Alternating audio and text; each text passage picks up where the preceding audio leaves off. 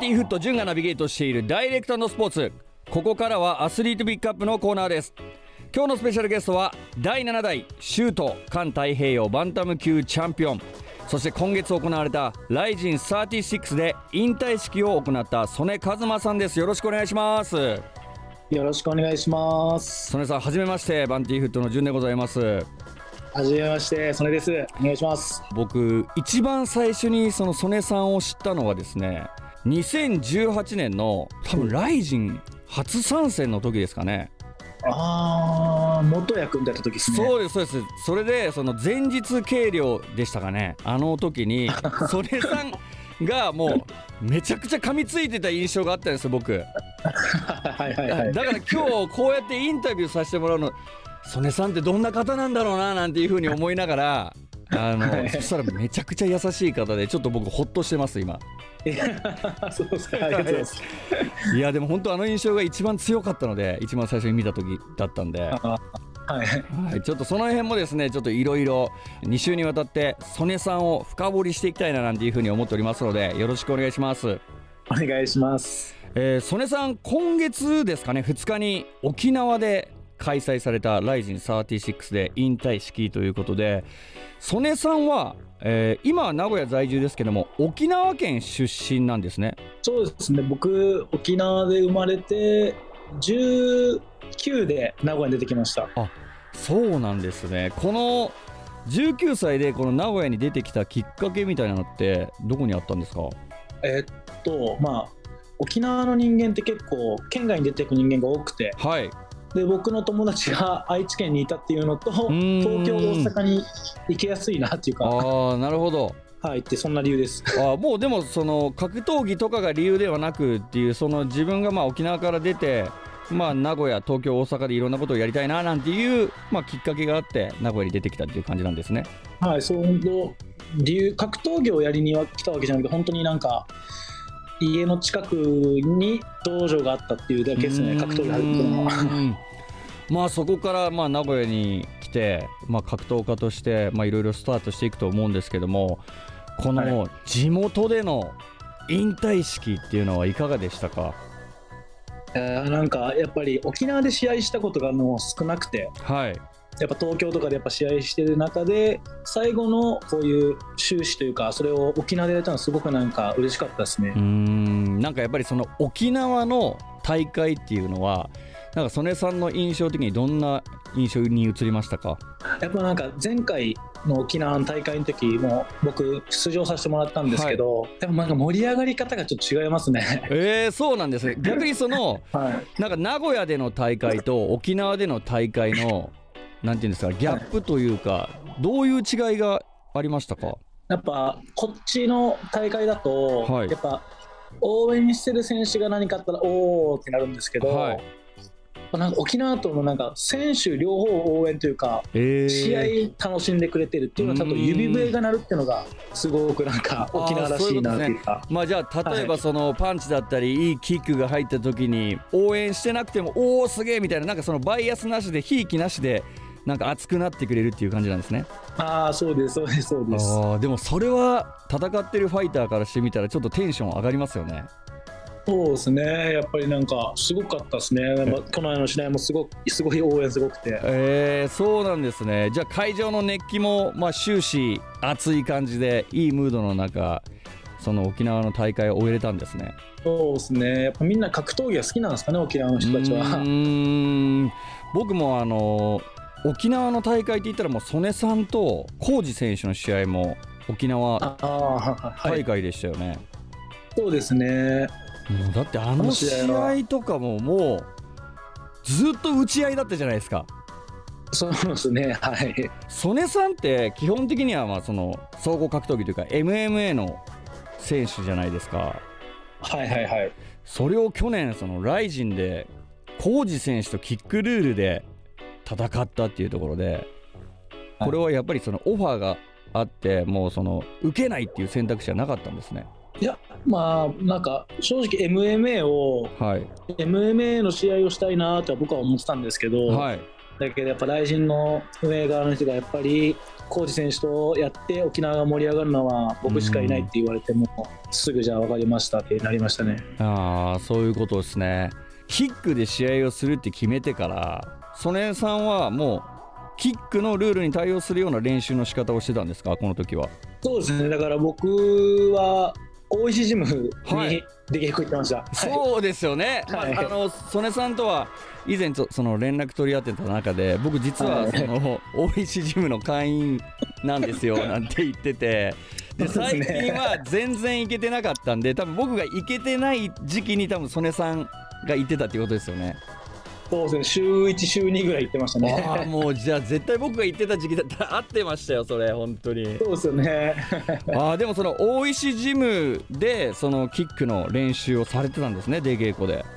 そうですそうです。このやっぱ大石ジムに行った理由っていうのはやっぱりそのキックボクシングのファイターが多かったっていうところもあるんですかやっぱり僕の中で軽量級ですごくキックが上手い選手誰かなっていうのがん大崎兄弟だったんで、はいあの2人にボコボコにされはて、いあそこまでの試合できま すかね。いやあの本当に大石ジムのあの俊介さんももういつもボコボコにされるあの兄弟にはみたいなこと言ってたんですけどはいはい。やっぱりその現役でバリバリ活躍しているその曽根さんでもあの二人はやっぱり強いですか、いやーもうあの2人はやばいですね。ああそうですかじゃ本当にあもう今後注目してもいい二人なんですねあの2人はやばいですね。本当はあのザ・マッチもはい全然出ていいレベルなのうに、んなんか出れなかったのが、なんうんかすごくもったいないなと思うんですけどね。あの曽根さんはまあ現在34歳ということで、まあ、先ほどあのお話しさせていただきましたがライジンへの参戦が30歳の時だったと思うんですが、はいはいはい。このプロの格闘家として試合に出始めたのは何歳頃からなんですかうーんと僕、あまり分かってなくて、だけど、ライジン側が言うのは、プロ13年目って言ってましたね。でもそれぐらいなんて言うんですかそのスタート的なところが曽根さんの中でもあんまり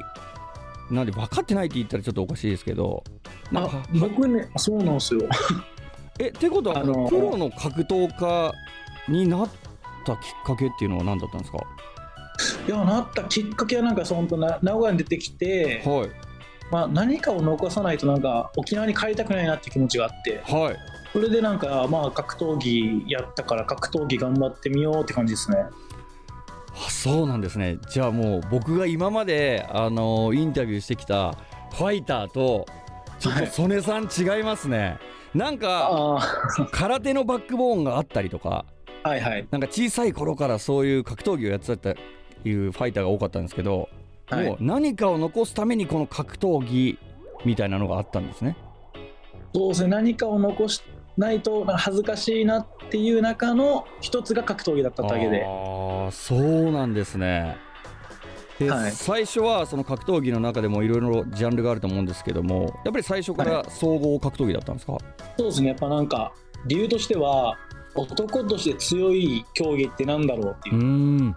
やっぱ街でもし出会ったら、はいボクサーじゃなくてキックボクサーが勝つと思うんですよ。あーやっぱそうなんですね勝負論的には超無論ですけど、はい。はだけど、じゃあ柔道選手がキックボクサーと出会ったら街で多分叩きつけられて柔道が勝つと思うんです、僕いは。わあそういうイメージなんですかめちゃくちゃ面白い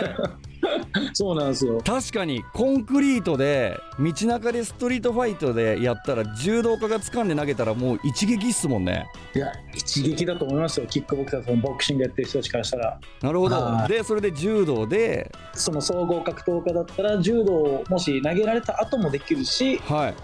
打撃もできるしだと男として一番強いのってやっぱり総合格闘技なんじゃないかなっていう理由ですねうーわそういうことか投げられても、 はいまあ、受け身を取った後にサブミッションだったりとかマウントからいけるみたいなはいはいはいはいはい多分堀口選手もなんかそんなようなこと言ってたんですよあええなんか MMA が最強っしょみたいないや絶対最強ですよあーそうなんだいやでもこれは MMA の選手が言ってるから間違いないんですよ ねあそういうことですねまあそういう一番本当に何が強いんだっていう勝負論の中で総合格闘技を選んだのが曽根さんっていうそうそうですねはいこのプロになった当時っていうのはどんな大会に、まあ、どんな団体に出られていたんですかえっとよく出てたのは名古屋でいうと、はいあの名古屋で一番多分大きいと思うんですけど、はいヒートっていう団体があるんですけど、はいヒートそこで僕はあの積み上げてきましたね、うんヒートってキックボクシングの選手も見えますよねそうですね金網の中ではキックボクシングと総合って感じですねいその中で曽根さんはヒートで総合格闘技 MMA で出ていたとそうですそうですでもヒートもすごい選手それこそ浩二選手もヒー トですよねそうなんですよだから浩司君とは結構昔からまあ知り合いっちゃ知り合いであそういうことですねここがそうで初すそう対です初対面ではなくもう昔から浩二選手は知ってたんですね、そうですそうですでも逆にその浩二選手とそうやって沖縄で試合できたっていうのは曽根さんにとってもかなりの思い出というかなんか印象深い試合になるんじゃないですかそうですねやっぱもう本当ひそのやっぱ浩司君も出始めの時はいやっぱ僕と一緒にヒートで、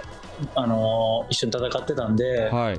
そこでまたしかもキックと総合が沖縄で交わるってなんか面白いなっていいうや感じでしたーね。面白いですよねはいいやーでも本当ヒートって言えばもう最近で言うと k 1に出演出場していたチーターヒマラヤンあーそうですね、はい、とかですよねはい、そうですね、アビラル。アビラルとかがもう所属している団体ということででもこのヒートもどんどんどんどん強い選手とかがあの所属したりとかしてるんじゃないですかそうですね、出てますよね、まあまうんあ、ヒット、アビラルとか言って、まあ、あと、雷神出てた春日井っていうのも、僕は同期なんで、一緒にずっとやってきてたって感じですね、あ春日井とは。もうバンタム級のトーナメントにも出てらっしゃいましたもんねそうですね、あーでも本当に素晴らしい選手が所属している、まあ、ヒートなんですけどもその強さを求めて総合格闘技にあの没頭したというふうにおっしゃってましたけども、